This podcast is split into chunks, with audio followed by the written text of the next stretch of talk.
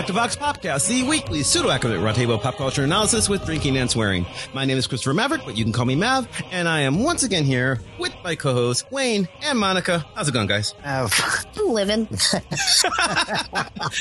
You're you're living, you're living well. I follow you on Yeah. Instagram. Yeah. I don't, where have you been Uh, the last couple of weeks? I was like physically living well, emotionally up for Oh, well. okay, okay, that, that's fair. That's fair. The, the Yeah. physical can compensate for some of that. yeah. Yeah, I did I was just escape pointing into the you get to come woods and throw my phone away for a while, and now I'm back. Yeah, You look like that was at least refreshing, I hope.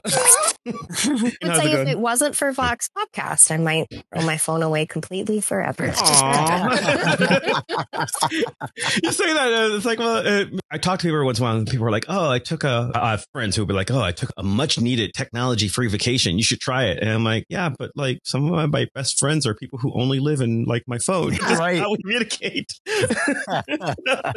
when I logged Uh, off of my phone, I not very sarcastically was like, I really look forward to the 230 text messages I will have when I come back into the world. Yep. And that was a pretty accurate number Yeah. as to how many Yeah. text messages were waiting for me on my phone. all right what are you doing got this week monica We're talking about a show that I liked because I have to say I have not watched Stranger Things ever. So something else occupied my time while we were doing episodes about Stranger Things, and that's Miss Marvel. I really want to talk about Miss Marvel because in podcast recording time, we just had a finale. In podcast listener time, we also still kind of just had a finale because this It was a episode is going to come out on Monday. Yeah. it was a week ago Um, for the it- yeah so we're oh, just for, for to our listeners the finale, so there Yes. will be spoilers. Yeah. Yes, What I'm spoiling, saying. spoiling the fuck out of Ms. Marvel throughout the rest of the episode. Insert the down here. Spoilers. Spoiler alert. What if we all just did it? Three part harmony. yes. Um, but yes, I definitely enjoyed the show. Wayne, you've caught up with the show and enjoyed it. Yep, yep. I liked it a lot. Yeah. I don't know if Hannah's done yet. I think she is, but she was busy today. And Katya watches TV on Katya time very much. like you can't count on her. And this is not an attack for her. I, I admire the freedom. She does not consider herself a slave to like scheduling or Twitter spoilers or anything like that. So I'm pretty sure she's not gotten through it yet. But anyway, you got us a guest that I'm pretty excited about for this episode. really excited about for this episode. This is not just somebody who has watched Miss Marvel, but somebody that I feel like is maybe the most qualified to talk about Miss Marvel. I brought my friend Sophia. Welcome. Hi. Thank Hey. you. Hey, thanks for joining us. Yeah. Welcome to the show. Thank you. I'm happy to be mm-hmm. here. So, why are you the most qualified here to talk about Ms. Marvel? She has stretchy powers. Didn't you know? Oh, did oh, okay, you not? okay. I, I, I, I missed that in the middle of the 283 text. I, more actually no. I write about Miss Marvel. I'm a scholar of Muslim superheroes. So about six months ago, I graduated and I completed my dissertation on Muslim superheroes and Muslim audiences. And I did an audience study and a critical cultural study of three Muslim superheroes, which is Ms. Marvel, Mhm. and Monet St. Croix and um, Sooraya Qadir Dust. But I've also too written and presented and published on other Muslim superheroes as well. And I thought I should like this. I'm also too, I think I'm a cultural critic because I've published uh, quite a few articles as well too on, on superheroes and Muslim superheroes in particular. I just finished publishing another article on Ms. Marvel. Very cool. And Yeah. uh, we had you on my other podcast. I don't remember how long. Was that Oh Gosh Time has no. Wow? I think it was Oh Yes. Gosh Golly Wow. Yes. Yeah, I don't remember how long ago because like pandemic time has no meaning, but we had you on to talk about talk about Muslim superheroes there too. Yeah, and also just I, we're friends on Facebook, so I've um Mhm. I've gotten to see you like sort of live tweeting your enjoyment Wax of the show. poetic at midnight.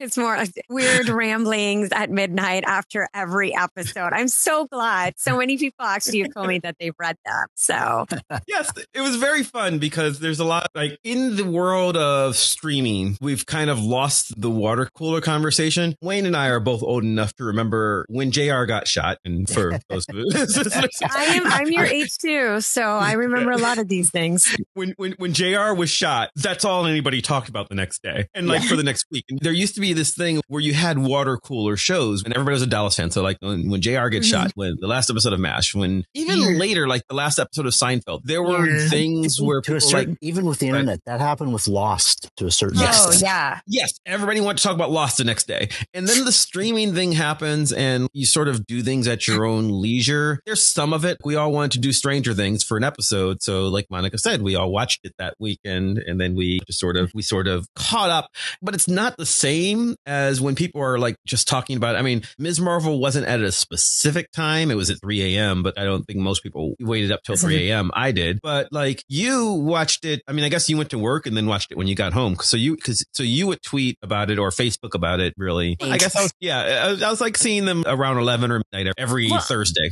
It's more like I would do work during the day and I'm just a late night person. Like I write better at night. I can concentrate better at night. All my good ideas come better at night. And so usually by like nighttime, I would settle down and I would watch the episode, even though everybody was raving about it on Twitter. And I was so plugged into these conversations on Twitter as well too. And I would be trying not to watch things for that day. But yeah, I would watch it at night. And then, like, right before I went bed, I would write these big, long ramblings about the episode that I thought nobody was reading. And then other people started to let me know they were reading it. And I kind of was like, I don't even know if people would understand what it is that I'm saying because I come at this from such a, this is my expertise, one. And then I'm also to South Asian as well, too. I'm Indo Caribbean. So, so I know things specific to the culture, really obscure little things to the culture, but I didn't know if people were getting it, but some people understood it as well too. So after a while, I realized people were actually reading it and I got really excited. And then people also started commenting as well too on it. So Mhm. it was interesting. It was fun. I really enjoyed actually writing this. And now to tell you the honest truth, I don't know what I'm going to do now that Ms. Marvel is over. I sometimes I just log off of Facebook and I check it and I don't really even care about it and I don't want to have anything to do with it. But Ms. Marvel got me back more into social media. It got me back into live tweeting. It got me back into posting on Facebook. Now there's this void until the movie comes. So, so that's that's where I'm at. and I certainly don't have expertise on Southeast Asian studies, cultural studies, and mm-hmm. comics. Yeah, I can do that. Like, Yeah, so, yeah. so, I mean, I thought your posts were great, but yeah, you did have pretty good you. engagement. And then we were, we definitely wanted to. When Monica said Thank we wanted to do the show, we both thought of you immediately. So it's that. So so thank Oh, you for thank being you. here. Thank Um, you. So I guess it's fair to say you liked the show. I loved this show. I am so glad that we had the showrunner that we did, Bisha K. Ali. I think that partition episode should win an Emmy, but I don't think that it will because About that. We should talk about that. But yeah, maybe. Yeah, no, it's just that it connected. I mean, the TV series, okay, I'm going to admit, first and foremost, I'm not this big Bollywood fan, though I have family members who love Bollywood or are so into it. But I do know, obviously, I do have familiarity with South Asian cinema. And definitely there was a lot of connection between the series that sort of blended Western and South Asian cinema, in my opinion. Certainly in the partition episode, there was this like connection between both those types of cinema, um, cinema techniques, I guess you could say. But it was also just profound because just a news clip back then when the British had left India as well too, and showing the first Indian prime minister and the first Pakistani prime minister and founder as well too. Just the introduction, like I, I could write probably several articles alone on just the introduction, just how it started up with those Mar- Marvel characters coming in in black and white.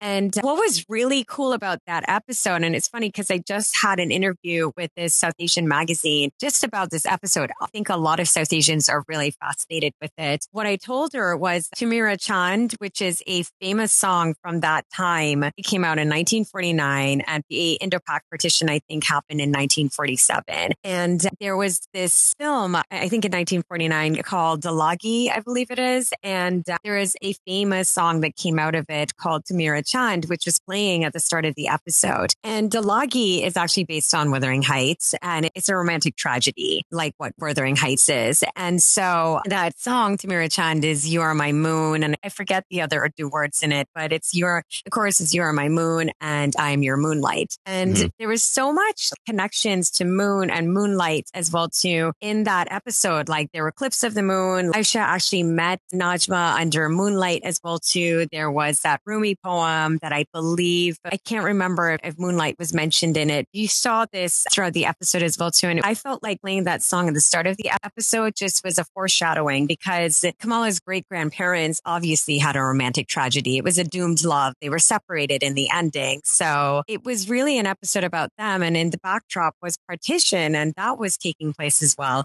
And it was Mhm. fascinating because, like, we saw the the matrilineal tensions that were taking place in that whole series, throughout that whole series, and it really was like, as Bisha K. Ali said in one one interview, Kamala healed her intergenerational trauma. So I just I felt like it was just a great feat of cinematography. It was blending Western and Eastern traditions as well too. It grounded Kamala so heavily in South Asian Muslim representation, especially. I'm really fascinated what scholars will do with this because you no one, no no writer coming in now to write about Kamala and analyzing Kamala for any study can deny that South Asian Muslim part of her because it's so entrenched and so deeply rooted and so canonized in her now. So it was always that there was that representation, but I felt that some of her writers and even cultural critics sort of downplayed the South Asianness and just kind of treated Muslim as something homogenous, even Middle Eastern. I feel like there was an attempt to sort of try to move the narrative away from South Asian Muslim representation to probably more Middle Eastern representation, which didn't really make sense because she's a South Asian Muslim character. There's so much Urdu in the comics, but now this connecting her to partition and doing a whole TV series that is about her intergenerational trauma from partition, which is a very South Asian Muslim um, and Hindu experience as well too. But it has it, there's so much connections if you're South Asian Muslim. There's so much connections to you being Muslim and that moment in time. I'm actually really interested to see where this goes, and I think this was deliberate on Bisha K. Ali's part to actually ground her more into South Asian Muslim representation. Like she liked a tweet of mine saying that. Sorry. Uh, I love that. No, it's, it's perfect. I, I think we've talked before. My proudest moment on this show was when when Danica McKellar liked my tweet about us talking about her. Which is like, I'm like, yeah, that was pretty creepy, weird. anyway, but I think one of the things that I find fascinating about the partition episode in in general is I'm not Muslim. I'm not Southeast Asian. I mean, I have an appreciation for other cultures, but I'm not contrary to Yeah. the way I might talk. I'm not an expert in everything. I, I play one on No, the I internet, but but but it reminded me personally a lot of the way the TV show Watchmen dealt That's what I was Tulsa just bombing. going to Yeah. make the comparison Because- to was to yeah. their look at Tulsa. Um, Yes, exactly. And we talked about that. I, I think I told the story when when Watchmen premiered and too much fanfare, like far more than I thought. People, more people watched the Watchmen TV show than I thought would ever be possible. I'm like, wow, people like this really weird thing that I'm obviously into, but Mhm. but it did really well. And I remember watching it and then just going on Twitter and Slack, Discord, Facebook, the random communities that I'm on, and seeing white friends of mine, nice people, intelligent people who were like, it was a little much to see them just sort of add the bombing of an American city. That that seems kind of unbelievable. And then like me and other black people were like, that happened.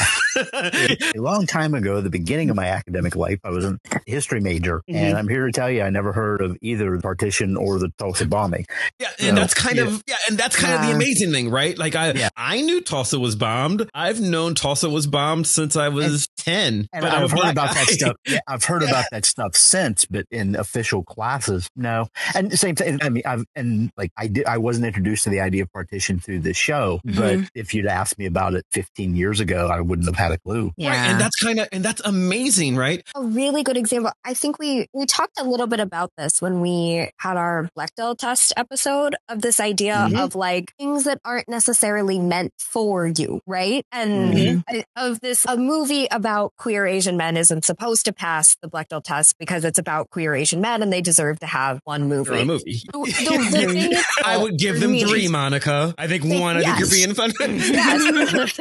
they they deserve 300 movies, Movies. and they'd have to Yes, settle sure. for fucking one. But that's where we, and so for me, the thing about Ms. Marvel and Watchmen and the access point of comic books is because it can exist in this place of being something that is both not for you and also like it is accessible because it is a genre and format that I'm familiar with when it comes to superheroes, right? Mhm. And that's the place in which like I feel like like it's wonderful that so much learning is happening. It's fucking tragic Yeah. the Yeah. percentage of the population that has to learn about partition Mhm. or Tulsa through like Mhm. Fictional tragic? superhero narratives It- because I Yeah, would I rather that they push learned there. it in school. Yes. Yeah, but Oh, sure, sure. I would rather it been sucks. part of your edu- like part of your actual education, but at the same time, knowing how many people are tuning into things that they wouldn't normally otherwise because of this access point. That Mhm. I think that's part of why I loved Miss Marvel so much was the appreciation that I was watching something that was not meant for me, and yet Mhm. Yes. didn't pander to me as a white audience member, right? This was a show that was for another audience and didn't spend extra time trying to like bring me in as the white person who wasn't familiar with partition. There was Mhm. just the expression of this idea of being a teenager is going to be universal enough and liking superhero movies and having watched a superhero movie is going to be enough context and that's all you need Mhm. and everything else Mhm. is going to be this like unique celebration of this individual and this community and all of these things that I don't get to touch otherwise. And I felt like for me, that was why I was like, we must have an episode. This is my Mhm. favorite thing that Marvel has put out because it, it does feel different. I sort of sat and thought about the ways in which Miss Marvel feels like Spider-Man to me because we're dealing with high school kids. We're dealing with the tease of like multiple Ms. Marvels versus multiple Spider-Mans in, in this Mhm. way. Mm. But at the same time, like this really felt new and different and unique in ways that I have felt like other Marvel properties, especially other Marvel television properties, weren't giving to me. And that was the thing that I always wanted out of the opportunity to have more content and to have more Marvel things that I could choose to watch. Wa- Was that I wanted to be watching something new and different that I wasn't getting from all of the other franchise properties. So Monica said something at the very beginning there that I think dovetails into all this. You said that the Marvel formula is accessible. And I think it is. I think it very much Mhm. is. Wayne, you and I have talked about this a little bit in the past. I see a lot of people complaining, well, the Marvel fatigue, people are getting sick of it. The no one's going to watch it. No one's talking about these anymore. And I don't think that's true. I think that's true on film Twitter. I think it is a little bit true on heavy geek Twitter. And why I'm saying this is I think people are tired. They are fatigued. They're upset about something that I stated all the way back on, if you go to our Infinity War ep- episode. And I think I said it again on our episode where we talk about Endgame, where I said, Marvel's playing a trick on you, right? I said, Infinity War, as much as I love that movie, and I did love that movie, it's not a movie. It doesn't Right. fulfill the promises of film. like, Right. if, It's if a I'm doing narrative, and then go watch Yeah. another movie. Yeah, If it- I'm yeah, doing- it's one long serialized movie. Yes. Right. If I'm doing a narrative, if I teach, if I'm a teacher who teaches like composition classes, which I am, then I will fail a student if a student leaves off the beginning of their story. A story has a beginning, a middle, and an end. Infinity War has none of that. It has Right. kind of a middle, kinda, but it's really very prequelish. And I loved Infinity War, but it is not a story. It is a character study of Thanos, which I found interesting. But one of the weirdest things about Infinity War is arguably the on paper protagonist is Captain America, and they never tell you his name in the whole damn movie. it's just, he just he shows up and you're and you're like you're being tricked into watching this comic and I'm okay with it because I've been reading comic books for 48 years. So I know how to read comic books and I know how to do this. And I think a lot of people do, right? Marvel has spent the last several years tricking people into paying money for comics.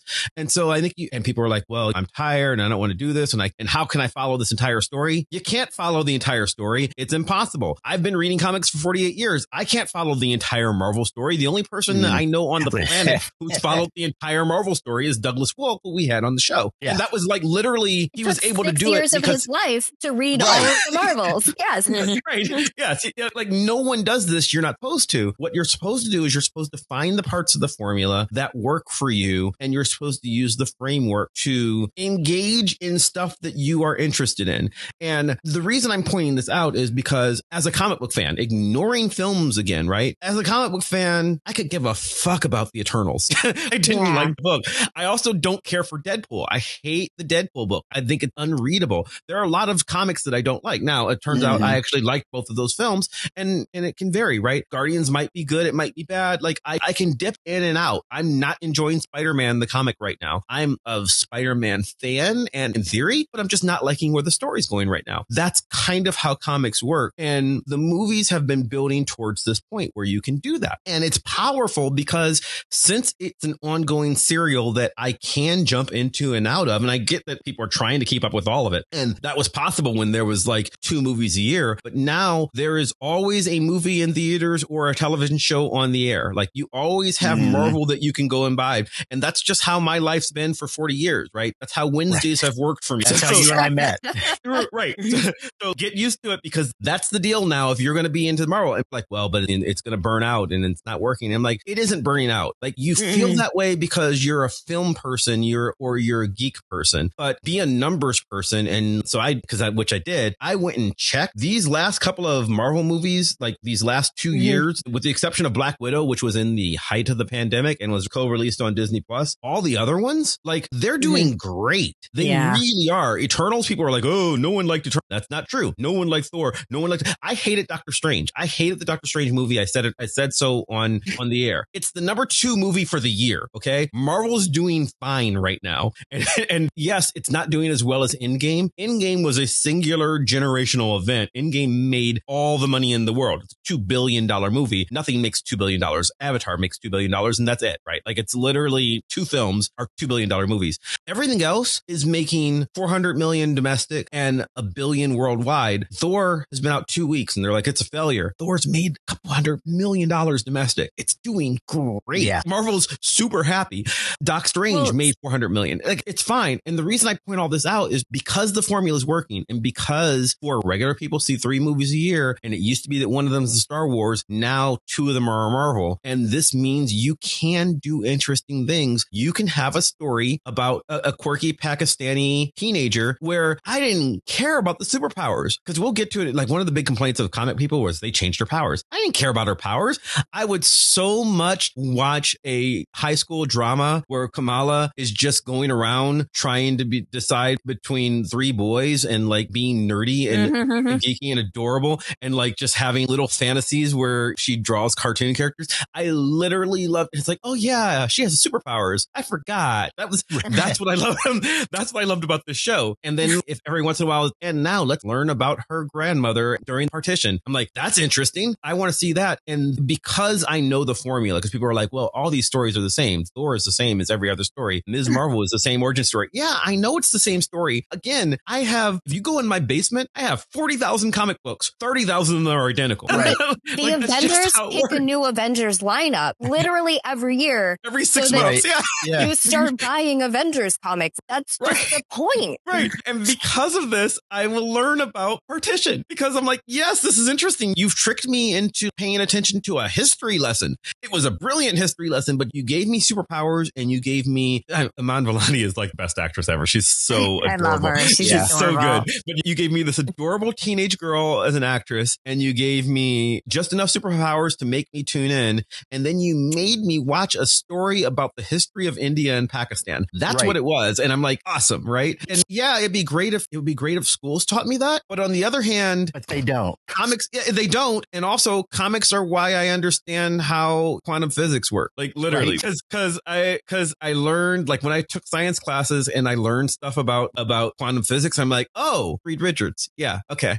Yeah. Or you read an That's how I X-Men book like and you're like, Yeah. maybe I'm a little gay because nobody Yeah. told me how that worked. Yeah. And or, there, or- there is or also genetics both right that's how i learned stuff like that yeah don't and i'm fine with that i love this show because it taught me because it made me enjoy a better version of world history And I, than I, i, want to got say in too, it's not just that, it's that you get an entire series of it too. I remember Yeah. reading like the what if Spider Man was born in India? And it's okay, cool, but like a what if story isn't long term character development Right. that gives you the chance to actually talk about history Mhm. and how that history affects someone's identity and culture in like in a what if story. You need that over like multiple issues, over multiple episodes. And so to be able to have things that don't exist as like one off representation, but as invested representation is really important.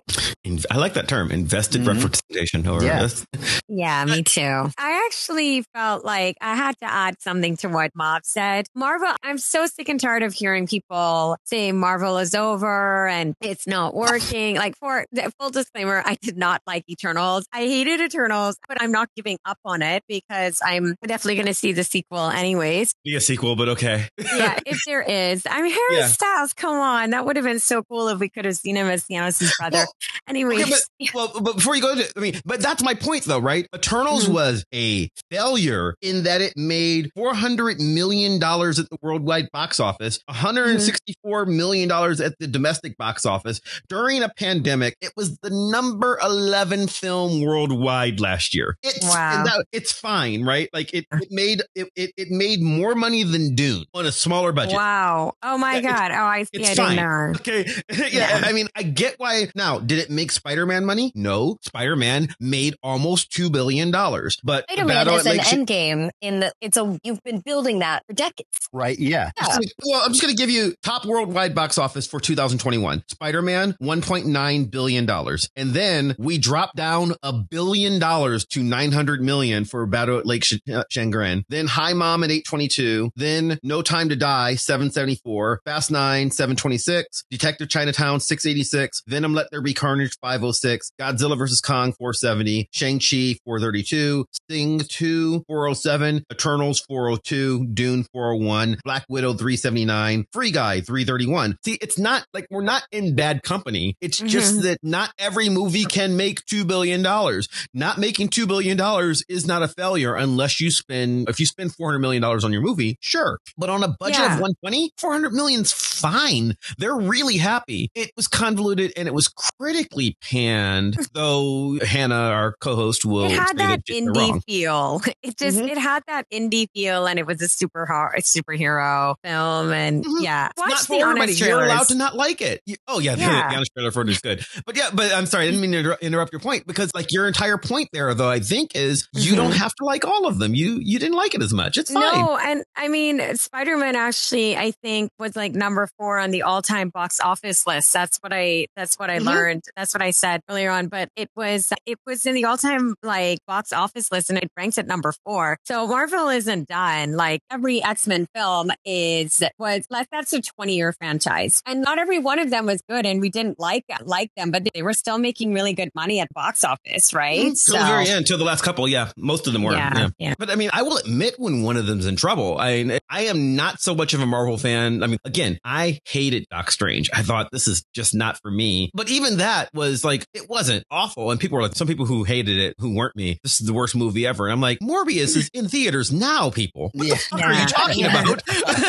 like this. It was like when everybody was like, "The Iron Fist. Iron Fist is is the worst superhero show ever on television. And I was like, Inhumans was on television three months ago. And I grew up watching Automan. Like, so like have some perspective here. So I have a question. What do you guys think about like her powers, Miss Marvel's powers? Because quite a few fans I've been so heavily invested in this show. Like I've been Mhm. on Twitter and I've been seeing people talk about how it was confusing in the ending. Like before, like we thought she was a jinn, which a lot of Muslim fans on Twitter just found insulting because it was orientalizing her, not because of any religious stuff, as more as much as well. I mean, yeah, definitely too. There would be other Muslims who would find it taboo, but more that it orientalized her. Mhm. But then in the ending, it was just like, okay, it's not that. It's something, it's your genes. It's something different. And so I personally feel like that because X-Men is no longer being made anymore, right? And so Right. they now need to have mutants, I think, absorb into MCU lore. And so I'm guessing she, like, they're running far away from her being an inhuman as much as possible, I, which I never was. And I mean, this will make me sound awful as a Miss Marvel fan and scholar, as well as a comic scholar, but I never was completely sold on in that inhuman category anyways. I was just like, it just seems like it's another type of mutant. So what, what do you think about her origins? Okay, so I've also also been following this, and I have I have mixed thoughts. First off, so there's two issues. There's the fact that they changed her powers, and there's the fact that they changed her origin, right? And Yeah. I'll, I'll deal with the powers first. I understand. I was talking with with Andrew Deman, my host on the other show on Gosh Golly Wow, and he understands why they did it. But in his feeling, he thinks it's a shame that they changed the power set to energy powers from her stretchy powers, her shape shifting, because he sees, and he's got a point. He sees her comic book powers as a metaphor for the way your body changes during puberty. Oh, and, yeah. and- and- and- I said that. Yeah. and, and I, I absolutely see that. I, Yeah. I absolutely see. That said, having done a limited amount of special effects work, but and design work and understanding film, Yeah. frankly, there's never been good morphing on film ever. Right? Like I'm Yeah. like I'm worried Like about stretchy that they're gonna have people? to. Yeah, stretchy people No. does not work. No. We're gonna have to figure. They're gonna figure it out for Mr. Fantastic. They have to figure it out. Because we've tried work. it a few times with our Yeah. Fantastic Four movies. Yeah, Ugh. it's not a good special effect. And they wanted to avoid that as long as they could. And I don't blame them for it. Now, can you fix it? If anybody can throw money at this problem and make the problem go away, Disney is that company because they've got all the money in the world, but they're not going to throw all the money in the world at a six episode television show. They'll do it Right. at one movie. They'll do it at one movie and then maybe a sequel movie. They'll do that. Right. And Yeah. also, frankly, there's other problems right now in Hollywood with the special effects budgets, special effects unions and special effects teams in Hollywood are being seriously overworked and seriously underpaid right now. So really, light powers are fine. Like, I, like I just, I understand why people want the thing because they want the goofiness of comic books. It's a different world. Like comics are just different. Adaptations are, are different than the originals. We've done lots of shows on adaptation theory. You just have to deal with that. Now, as far as her being a mutant rather than being an inhuman, get over it. And here's why. I understand. Yeah. She never was supposed to be an inhuman. Do you know why Ms. Marvel is an inhuman in the comics? There's no deep reason that she's an inhuman No. in the comics. She's No. an inhuman in the comics because Ike Perlmutter really wanted the inhumans to, to happen because Ike Perlmutter hated that the X-Men franchise was with Fox. And I'm, and I'm saying Ike specifically because it- it's literally one guy, one person hated that the X-Men franchise wasn't under his control. So he didn't want to have mutants be popular anymore. So he retroactively pushed from Marvel television towards Marvel, um, the comic book company and got the comic book company to not introduce more mutants. So they introduced her as an inhuman because they didn't want to take any chances that if they ever made a movie or TV show of her someday, that the film rights would be in the wrong place. That's why she's an inhuman. No other reason. Otherwise, she would have been a mutant. Uh, frankly, her origin story as written is basically a mutant origin story. Probably made more Yeah. sense this way. And And they were doing the big crossover at the time with the Terrigen Mist and all these. yeah, these but that only people. happened. But that only Yeah. happened from editorial mandate. I, Right. I Oh, yeah, Perlmutter was exactly. trying, Yeah. and it was stupid. And if you're a big fan of it, fine, I guess. But you know what? A lot of comics is stupid. I know. I've been reading them for forty something years, right? Like Yeah. they're just like a lot of it is just stupid. It was stupid. It doesn't matter. They got the mutant thing out of the way, and it was a surprise because as you expected it to happen in WandaVision. Haha, sucker! It happened in Ms. Marvel. That's so like that was neat. It was fine. I'm interested to see where it goes, but like I don't think I, I just can't believe anybody's really. If you're really torn up about it, like you really have that much loyalty to to just the concept of being an inhuman, go out, make friends, get laid. I don't know. Something. It, Yeah. just, it can't be that important. Yeah, I don't know. I mean, personally, like, I think that the audiences are, as an audience scholar, they're familiar with what mutants are. Mutants are a great allegory for marginalized folks. So she fits very Mm-hmm. well as a mutant. Personally, I get where Andrew's coming from. I've said that a lot in my work that her, all of her powers are actually allegorical or symbolic of puberty. It's always related to puberty as well, too. Mhm. But like, even when she's harmed, like when she was shot in the first volume, she actually remember she took a while to heal, right? And she Mhm. needed a lot and she needed to sleep a lot. And it just, it just really actually looked like with teenagers, like all the mood swings that they, hormonal changes that they go through, it almost felt like she was in a depressive state when, in order for her to heal and herself back to feeling okay. So there was, I feel like it was related to kind of moods and the angst that teenagers go through, all of those things. And we haven't actually seen if that's going to happen, how that's going to take place in the movies. And if we hopefully, I really want to see a season two of Ms. Marvel. There will be. I think another thing though, like she's also the character is not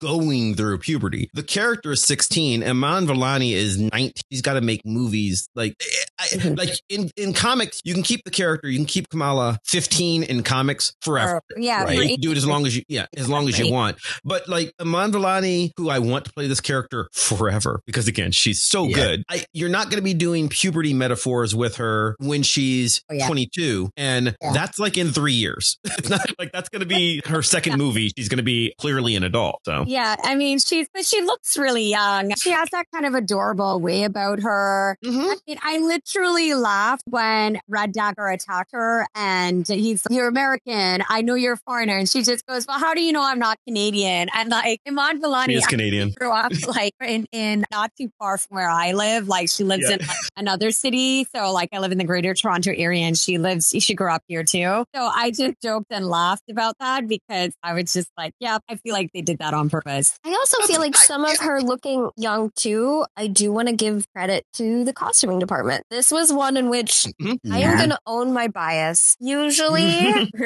I hate costumes in Marvel movies. It's usually why most of my research ends up sticking with civilian fashion in the comics. The films always seem to me like they're going to have all of the opportunities in the world b- mm. because it's significantly cheaper. And we've talked about this before to dress actors in real people clothes than in superhero mm-hmm. clothes because they have to change clothes more frequently, especially on a show like Ms. Marvel, where we're spending a lot of time like at high school or in her home with her family and doing a lot of character driven stuff where it just Mhm. literally doesn't make sense to have her sitting around in a superhero costume all the time. And it is like And you- being And you can just go to the mall. yeah, it is like being given a blank check, but not a blank check because it's cheaper than the blank check that you would get for superhero costumes. But you get my drift of a blank check Mhm. of characterization to be able to say new things about her based on what she is wearing in terms of mall clothes, everyday clothes. And I really compare this to something like Doctor Strange with America Chavez, where her jean jacket is meant to look hand painted and customized, and it doesn't. It looks like it has been printed, that it is ready to be turned into a Her Universe jacket that you can buy for $69.99 at Hot Topic. And I did not feel that way for one second when I watched Ms. Marvel. It felt But did, so did refreshing. Even like the little moments where she has a little star embroidered on her jeans because it's just such a small moment and it's not the whole jacket and it's these little details that feel so much more natural about her as a super fan. And also the way that all of her clothes fit just as a, the way that younger kids are dressing. And it really, I felt helped to age her down to fit the Mhm. character of Kamala better. Like everything about it for me was just an absolute home run that I don't think I've ever been able to say that about a Marvel. Well, I, I want to know what you think about her South Asian clothes. That's what I wanted. I like because that was the first thing I was thinking. At the wedding. That's yeah, like what I what Monica like her at the wedding, like what she's wearing, like at even the Mehendi as well too. Like Mhm. I wanted to know what Monica thought about that and Nakia's outfits too.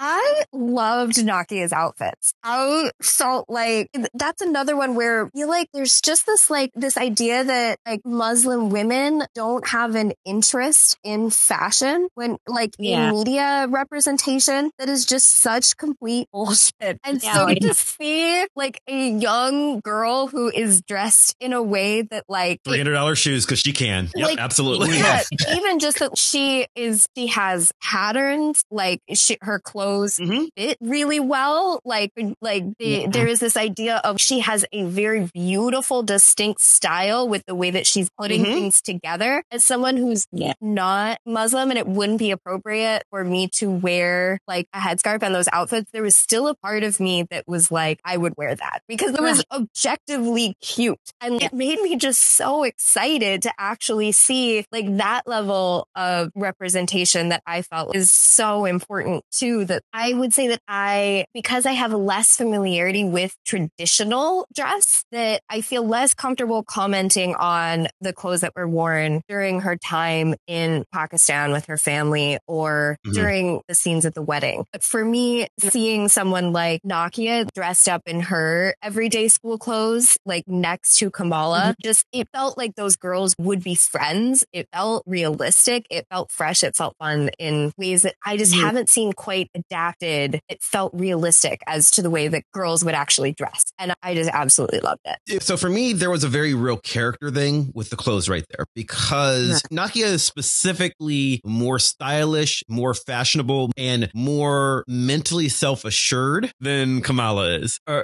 and it, it really shines through with the clothing, right? Her clothes fit better. She is just, I don't know, if it weren't for the fact that one of them is a superhero, Nakia would be the popular one at school, right? Like Kamala is the sidekick, if anything else, up until up until that moment. And that's kind of okay. I don't mean that in a negative way. Like Kamala is like a nerdy, dweeby weirdo, which is what makes her adorable. She shouldn't know what expensive shoes are. She's a comic book nerd. That's not her thing, right? And and Nakia's thing is that I read Vogue and Cosmo. I just also wear a hijab, right? She is very much not the stereotype, which is what makes her interesting. If anything, she's the stereotype of kind of a high school student overachiever. That's what she is, right? And where she really works with me, and I think probably next season we'll, we will get more, but I almost wish we'd gotten more this season, except that it wouldn't have worked. I love every time you get to see Nakia and to a lesser extent, uh, extent Kamala, but every time you get to see Nakia with Zoe because it absolutely works because Whoa. the show presents Zoe like she's a bully. She's not. Mm-hmm. Zoe is just a little more popular. She doesn't do anything negative to them in the entire show. Not once. I went back and checked. Right.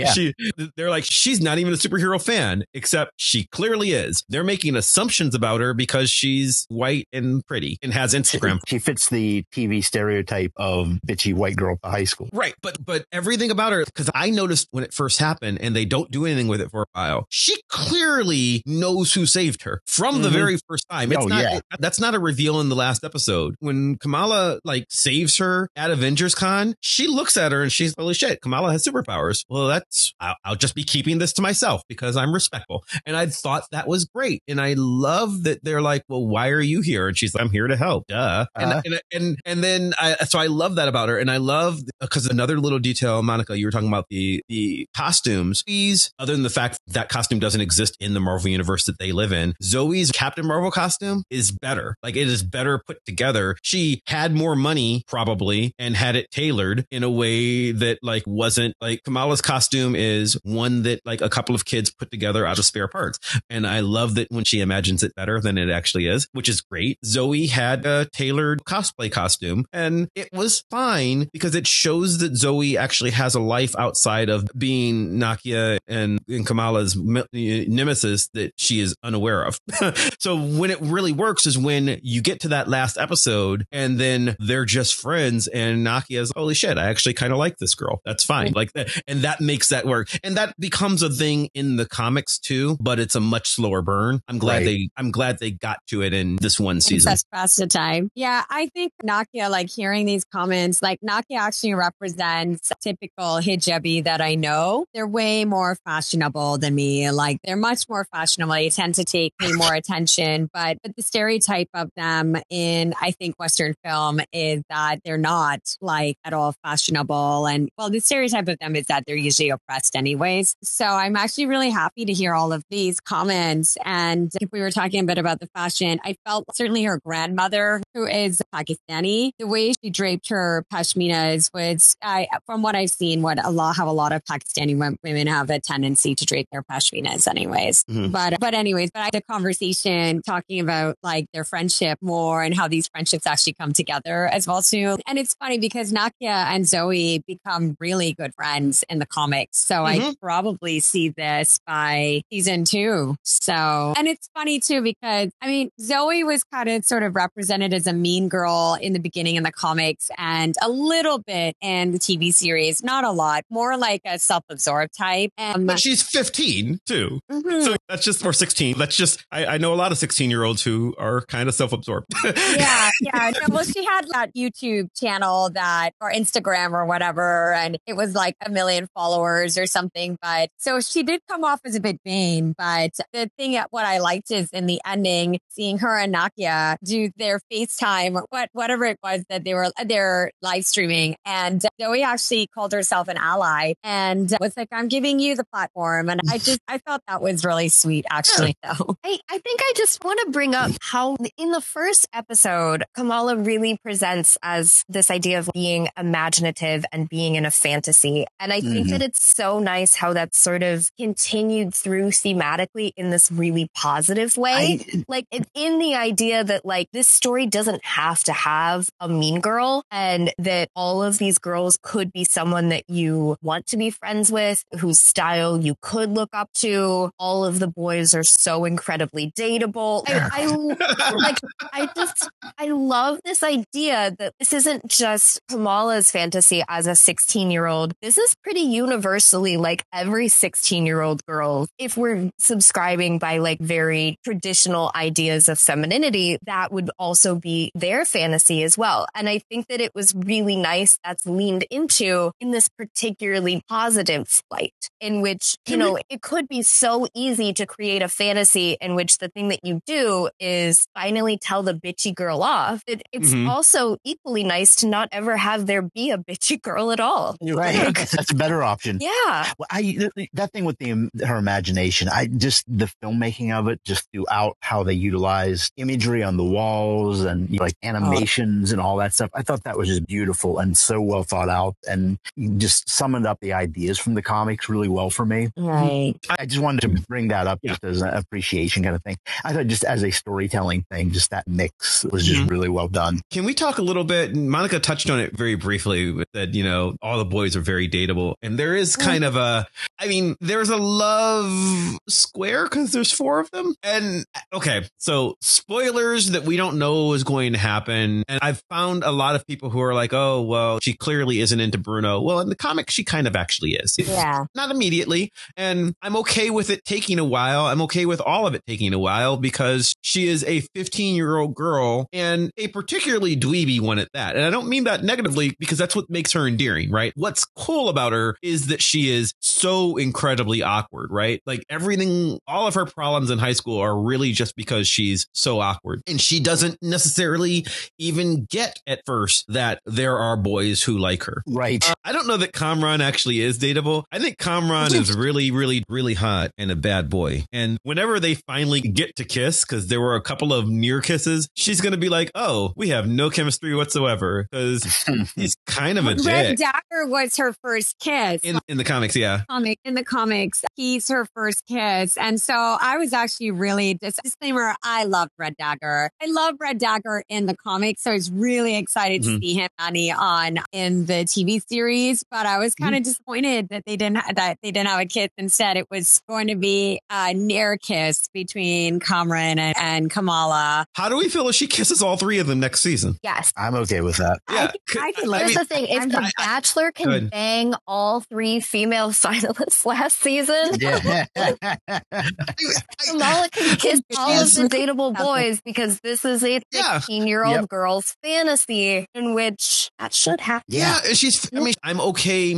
We've talked about this before too. I'd be okay if she I- kissed Zoe. Yeah. Yeah. Well, and I'm okay with there being a story where high school relationships are about figuring your sexuality out and figuring out what you want in romance Mhm. rather than high school relationships being about finding your forever one. Right. Which is there's a weirdness for I mean I actually I have friends I know people in real life who married their high school sweetheart Yep. that's fine. My cousin, she's my age, and her boyfriend got married. Oh, geez.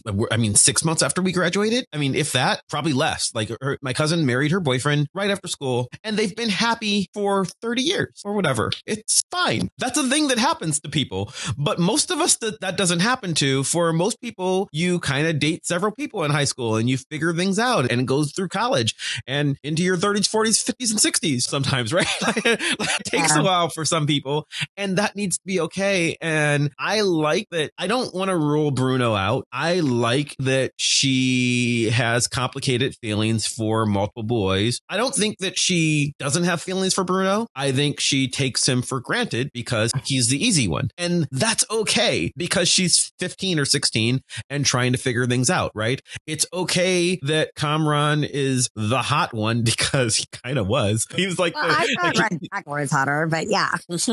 he's sort well, Red Dagger, I think is uh, so. I think Kamran shows up and he is clearly the jock stereotype. He's the hot boy at school. Red Dagger is the broody guy who's kind of dangerous, right? He's Right. like he's the Luke Perry to the Jason Priestley is, is where he's at, right? I get what's going on, but I like that there are options. I, I said off air before we went on that even Bruno is the nerd, or Bruno and Kamala both are nerds, but only in a CW kind of way. Like real high school, he would absolutely be the hottest kid in school.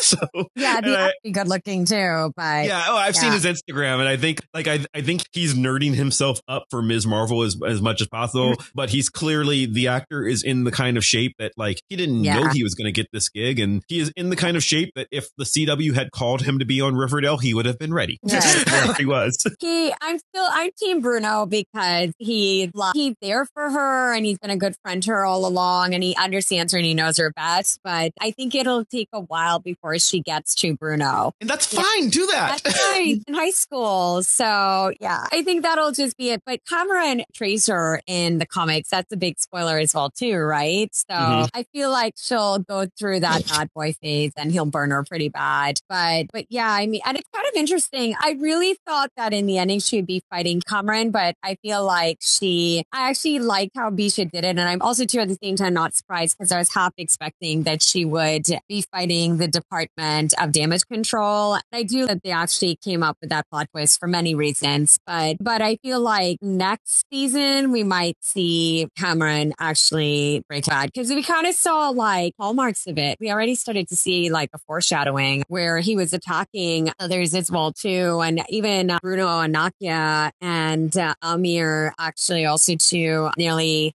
were nearly killed as well too because we saw what his powers were doing and it was actually remember it it almost attacked them as well too. Mhm. So it's obvious that there's that dark side to him, and I mean he based on who he was raised by and who he was raised amongst, we could expect that. So it'll be interesting to see where this all goes. Actually, what do you guys think? I can't wait for more. I Yeah. enjoyed this a lot. And the thing is, I've actually liked all the Disney Plus series. The one that I was most looking forward to, just because he was one of my childhood favorites, was Falcon and Winter Soldier, and that was like my least favorite of the shows. I loved that. I, I my my problems with it were pacing, not the characters. I actually like the characters a lot. I thought, and and I think a lot of that was pandemic problems. But like I thought the episodes were horribly unbalanced. And we did a show on it. um, Yeah. uh, but I love this. I adored this, and and I wasn't kidding. I would absolutely. I don't care about the superhero hero ness of this. I would just totally watch a show where they're just hanging out in high school together. If you can somehow get Dagger to America to make that happen. Oh, well, yeah, he in the comics he actually comes to America Right, as a right. So, we'll but I, yeah, that'd be fine. Just really enjoyed this. I can't wait for more. The teaser at the end, obviously, we knew she was going to be in the Marvels, but like this kind of sets her up to be an even bigger point of it, which Do is you- interesting. Do But- you think that she shapeshifted into Captain no, she Marvel? teleported. Like, no, she teleported. Well, no, that, that- it was. I mean, that was a callback. The thing with the bracelet that ties into Right. Mar-Vell exchanging places with Rick Jones in the. Next. I negative understand why people think it, but the way Yeah. the special effect works, if you're coming to this from having read Introduction to the Kamala Ms. Marvel from 2014, I see uh, where she does temporarily shapeshift into Carol. It really Yeah. does feel like that. Mhm. But I never for a second thought that she is absolutely Negaban transferring with Carol Danvers. It's Yeah. a, it's a it's an older plot line, and I see why she's doing it. And the reason that I'm positive of it is not just because the outfit changes and everything, but specifically because when she does it, she's not confused by how she looks. She's confused by the pictures of herself on the wall. I would So that's go- Carol Danvers saying, Why the fuck am I in this bedroom? Carol Danvers looked around the room and she saw a bunch of pictures for some 14 year old boy who's been masturbating to her. And, and she's freaked out. That's where she's, that's where she's at. even further. And I would say Mhm. that for me, the big tipping point as this longstanding X-Men fan was the fact that we had the hint of mutation at the very Mhm. end of the episode. Yeah. And then we had the cutscene. And my original introduction to Carol Danvers was during the time in which she and Rogue have their consciousnesses trapped inside the same body. yeah. My greatest hope is that our introduction to the X-Men is just that. Is just the Mm. movie where I finally get Rogue and Carol Danvers sharing the same body. I think you're ways off from that. I think so. I think I'm gonna have to Yeah. wait Yeah. like four more Disney Plus series for that to happen. yeah. I th- no, I, th- I think it's I think it's I think some homage to the Nega bands is happening because I don't think we're gonna go. I think the only Mar-Vell we're getting is an is Annette Bening, and that was it, and yeah, we're done. Yeah, no, Um, and I agree. But yeah, I think it, it's definitely an homage to that. So what do you think that the Marvel's film will be that? I don't know because we've specifically brought in three characters who don't have a lot to do with each other, right? Like in the comics, Kamala is a fan of Carol, but mm-hmm. that's it. They're not really partners. They've met, but she's not a sidekick in the same way as other sidekicky. She's not Right. Robin, right? Like she's not. Mm-hmm. It, it- that's not what's going on. And the Monica Rambeau, Captain Marvel, Photon, whatever she's calling herself this week, Monica is very much her own character who has never had, far. any, had no Yeah. connection to the rest of those characters other than the name, which was for trademark purposes at the time. Right. And, and, and, And as they- a character, I liked a lot, but Right. They've become friends since then in the comics. But if it were me writing this movie, and it's not, because it's not going to be what I want, they're taking these three iterations of the Ms. Marvel slash Captain Marvel character and they're putting them together in a movie. And if it were me, I would toss in Mar-Vell's two kids and just like surprise the, the hell out of everybody. I'd put in Phyla and Genesis. So Mar-Vell has a son and a daughter, both of whom have also called themselves Captain Marvel. Yep. Um, and I, I would just surprise everybody and just have five Captain Marvels in it and just be like, hey, this movie's packed. But I don't see that happening. So I don't know what this is going to be. I don't know what this is going to be. It's Yeah. going to be weird. I'm looking forward to it, especially now. So I like Brie Larson a lot and I like her I version. Of, yeah. I like her as an actress a lot and I like her version of Captain Marvel a lot, which is odd because I see Brie's portrayal of it as very different than any Captain Marvel that I've ever seen in the comics. She is not the old world Carol Danvers who I like. She is not the current Carol Danvers that, that people are very enamored of. She's a unique thing and I'm okay with that. See, Um, for me, she is the I Carol. Danvers that lives inside Rogue. See, uh, yeah, see, I don't see, I don't see that at all because I see them as very. Oh yeah, it was a di- whole different story, but uh, a whole different show. But yeah, I see the Carol Danvers that lives inside Rogue is the bitter Carol from Avengers of that era. Is that fair, Wayne? Would you say that too? Like, Yeah. is she is the Carol Danvers that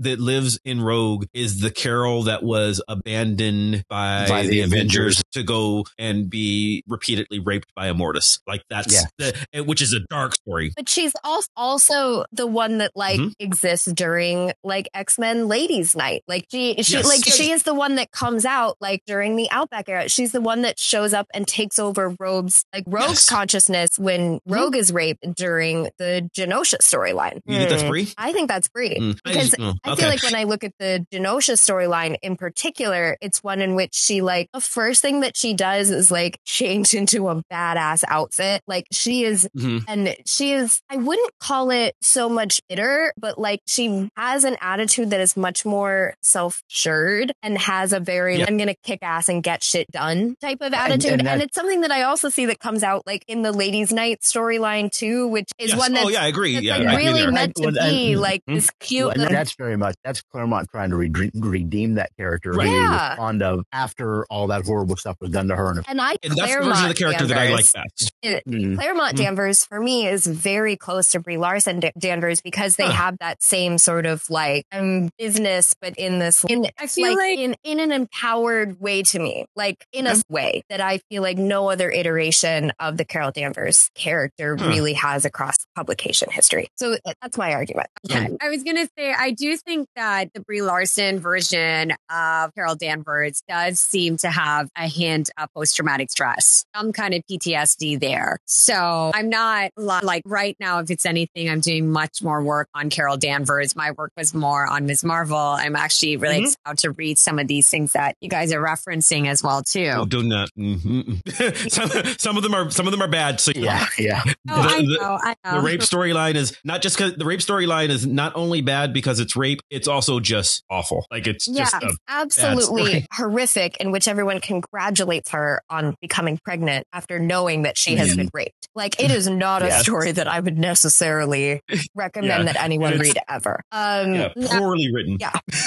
Yeah, no, I would, not want that. I want that either. But it seems as though Monica, I wouldn't want to read that. Sorry, but because obviously I have a huge problem with misogyny in comics. But when Monica is referencing somebody who it's not uh, that she thing is not bitter, but it seems as though she's referencing a representation that seems to have some post traumatic stress, but kind of obviously fights her way through it and is like a warrior and is like determined to like like a no nonsense type who's determined to recover from it. But there's definitely that trauma there. So and it's interesting because Brie Larson, one of the reasons. So I'll tell you the reason why I love Brie Larson. In addition to her being such a really good actress, she actually she's actually a huge passionate advocate for sexual assault survivors. Mhm. Acted in that that movie Room Brilliant film. Brilliant. Oh film. yeah, oh yeah. It, it was just Mhm. brilliant, and she was a sexual assault survivor there, and she won her Academy Award over that. And what was really interesting is that Academy Awards had had like a dance with these like a whole team of sexual assault survivors, and when they were leaving the stage, she was lined up at the end of like by the staircase, and she hugged like all of them, and there were like twenty of them, and it was just she's just a very passionate advocate for women's rights. So she even got her press junket to change from it was like mostly all white men. And so she allowed like she was insisting on having women of color. She's very got a more activist spirit. And she's also a really great actress. But she looks like she can play traumatized characters very well. Mhm. So and like in the Captain Marvel movie, she's upset at all the years she lost that when the Kree had basically kidnapped her. So Mhm. I don't know. This conversation made me realize I need to go back and watch Captain Marvel again. So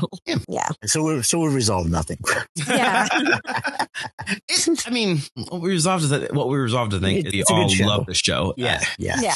I, and it's weird because I've seen that was the other thing. I've seen people complaining that didn't get the press, it didn't get the buzz. I'm like, yeah, Disney made a mistake in that they released at the same time as they released Obi Wan, and Yeah. they just didn't have the bandwidth if you're going to do a streaming show. I think if they'd moved one of them to Thursday nights instead of Wednesday nights, I Yeah. think that would have been that would have helped. I also think that Disney is doing the wrong thing in that they are insistent on releasing things at midnight on the West Coast. No one cares. Just re- Mm. everyone in California will be perfectly happy to watch the show at 9 p.m. Release it in time for Eastern or release it at 6 p.m. What is this whole midnight thing? It's just, it's a bad idea, but whatever. I, so I don't know. I am very much looking forward to it. I think, I think its numbers have been, I'm looking forward to seeing what the Nielsen ratings, um, on the finals when it comes in a month. I think it's actually doing really well Mhm. in as far as any of these streaming shows do, right? Like people are talking about it like it's a failure, but shy of Squid Games and Stranger Things, most shows don't get that much push, Mm. right? More people are watching this than are watching The Bad Batch or, or all of Disney's streaming content that isn't Marvel or Star Wars. I- they do I- make other things. I have a couple of things to add to that. And I feel like, I mean, a lot of people, like obviously Comics Gates types wanted Ms. Marvel to fail. There was there, so this argument that, oh, okay, it was doing poorly. We only got like when I went and I Googled it, we only got the stats on the first episode, which was 775,000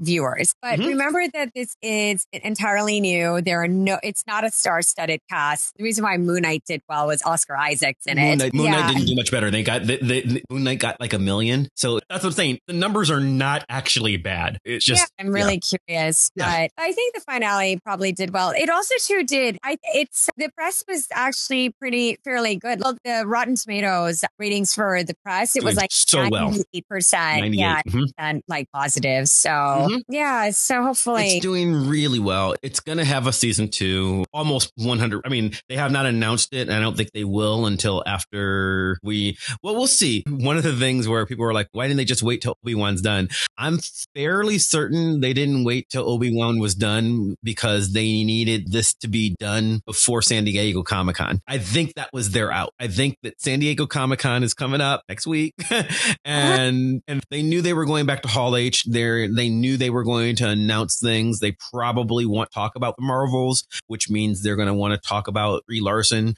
They probably are going to want to mention something X Men related, which means like so. I, am thinking they just had to they had to have it done by now. They also have press reasons, like less than a month until She Hulk, and I think that's yes. where they're pushing the next. So I think She Hulk needs all were, the help it can. Yeah, and see, and there you go. Like I'm, oh god, I'm, I so, I so hope. Okay, this is going to be non Ms. Marvel related. Before we close the show out, I just want to. Um, I am a big She Hulk fan, and I am not here to argue bulky She Hulk versus sexy She Hulk. That's not my issue. And I saw Marvel is sort of doubling down a little bit. People are not liking this because they just they're only used to the monstrous looking characters. They don't know a feminine looking character. no, I don't like it because it looks bad. I'm telling you, the CGI looks bad, and you're setting yourself up for failure. Delay it. If you need more render time, delay it. Pay your VFX artists and fix the show because I so want this to be good. I don't want this to be bad.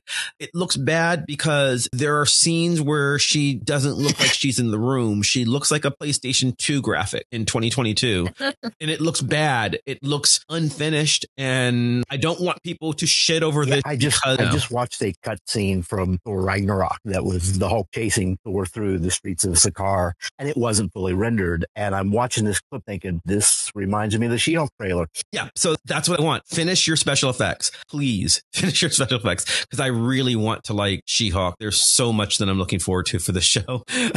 Um, so that's my own little rant, but that's a different show. Yeah, yeah. We'll do that in a couple months. Yeah. Thank you for joining us for this. Yeah, this been, yeah thanks, Sophia. Yeah. Is there anything you would like to promote? Just follow me on Twitter at SappyBell30. I retweeted so much on and written so much on on Ms. Marvel. So follow me on there. That's really and I wrote an article for the conversation on Ms. Marvel recently. Mm-hmm. We'll link those as far as being an expert to be called on to talk about things. So yeah. this seems to be your moment. Yeah, thank you. Yeah, no, I it's actually I don't know. I've done a lot of press recently and it's been it's been quite surprising, but I could send you those if you want and if you want Please to do those. So mm-hmm. thank you. And Monica Marvelous. On Twitter, that's gonna be at Monica Marvelous, but that's gonna be L O U X. And on Instagram, that's gonna be Monica Marvelous, but L O U S. And wait. Yeah, I have the Instagram, what, Tech Rock 2012, 2021. I always forget. I, I just post stuff on, I don't pay that much attention. That is just, oh. it's photos. Because I've, hand, I've handles on so many different things. Yeah, TETROC 2017.